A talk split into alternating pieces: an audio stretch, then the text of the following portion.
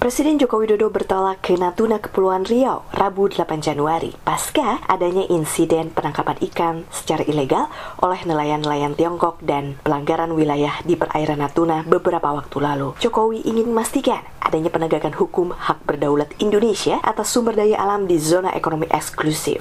Dalam kunjungan ini, Jokowi meninjau KRI Usman Harun 359 dan KRI Karel Satsuit Tubun 356 di Pangkalan Angkatan Laut Terpadu Selat Lampa. Perlu saya ulang lagi, saya ke sini juga ingin memastikan penegakan hukum atas hak berdaulat kita, hak berdaulat negara Indonesia atas kekayaan sumber daya alam laut kita di zona ekonomi eksklusif. Kenapa di sini hadir Pak Kamla, kenapa di sini hadir Angkatan Laut untuk memastikan penegakan hukum yang ada di sini.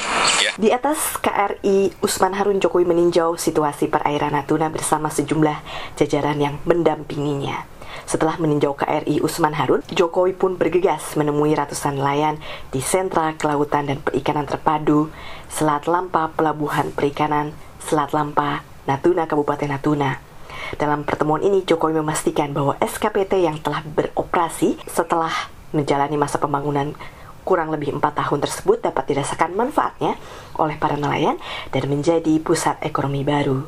Dalam kunjungan kerja ini juga, Jokowi menyerahkan sertifikat hak atas tanah untuk masyarakat di Kabupaten Natuna, Provinsi Kepulauan Riau. Sertifikat ini, kata Jokowi, merupakan bukti bahwa Natuna adalah bagian dari Indonesia.